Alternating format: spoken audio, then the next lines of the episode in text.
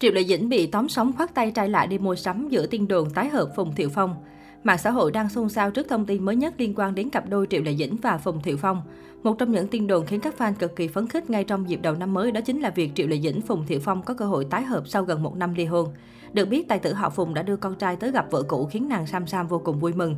Cả hai thậm chí còn có cử chỉ tình cảm dành cho nhau. Vậy nhưng trước thông tin này, hai nhân vật chính không đưa ra phản hồi.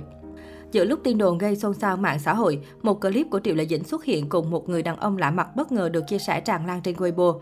Trong hình nữ diễn viên mặc chiếc áo màu xanh và đội mũ đỏ nổi bật, mọi sự chú ý đổ dồn về hành động khoát tay cực kỳ thân thiết của cô dành cho người đàn ông đi bên cạnh. Cả hai trò chuyện thân mật cùng nhau đi dạo trung tâm mua sắm. Tuy nhiên, khác với suy nghĩ của nhiều người về việc phải chăng vợ cũ Phùng Thiệu Phong đã có tình mới, đây thực chất chỉ là hậu trường buổi quay phim giả mang sinh trưởng mà Triệu Lệ Dĩnh đang đóng. Người đàn ông đi bên cạnh cô là nam diễn viên Lý Quang Khiết. Giữa hai người chỉ đơn giản là đồng nghiệp không phải hẹn hò. Đến chiều ngày 13 tháng 2, các phóng viên ghi lại được hình ảnh người đẹp họ Triệu đội mũ che mặt kính mít khi xuất hiện tại sân bay. Có thể nói thời gian qua, ngôi sao Sở Kiều Truyện vô cùng bận rộn với các dự án, từ việc quay chương trình Gala Xuân Vãn cho tới chạy show đi đóng phim. Điều này cho thấy nữ diễn viên đang toàn tâm toàn ý lo lắng cho công việc và sự nghiệp, không để tâm đến các vấn đề tình cảm khác. Tam đương liều mạng, khán giả không hề phản đối danh hiệu này của Triệu Lệ Dĩnh bởi tất cả thành quả của cô đều được bày ra trước mắt. Nhưng nếu nói đến diễn xuất, có ý kiến cho rằng Triệu Lệ Dĩnh không thực sự xuất sắc hoặc chỉ ít nếu so với các ngôi sao thực lực khác thì nữ diễn viên có phần kém cỏi. Chắc hẳn khán giả vẫn còn ấn tượng với bộ phim Minh Lan truyện lên sóng vào năm ngoái. Tác phẩm này thực sự đã đem lại thắng lợi lớn cho Triệu Lệ Dĩnh và Phùng Thiệu Phong. Tuy nhiên, người để lại ấn tượng sâu sắc nhất cho khán giả về diễn xuất lại không phải Triệu Lệ Dĩnh, mà là nữ diễn viên gạo cội Lưu Lâm trong vai Vương Đại Nương và Cao Lộ trong vai Lâm Tiểu Nương. Hai người họ mới thực sự là diễn viên có diễn xuất thực lực.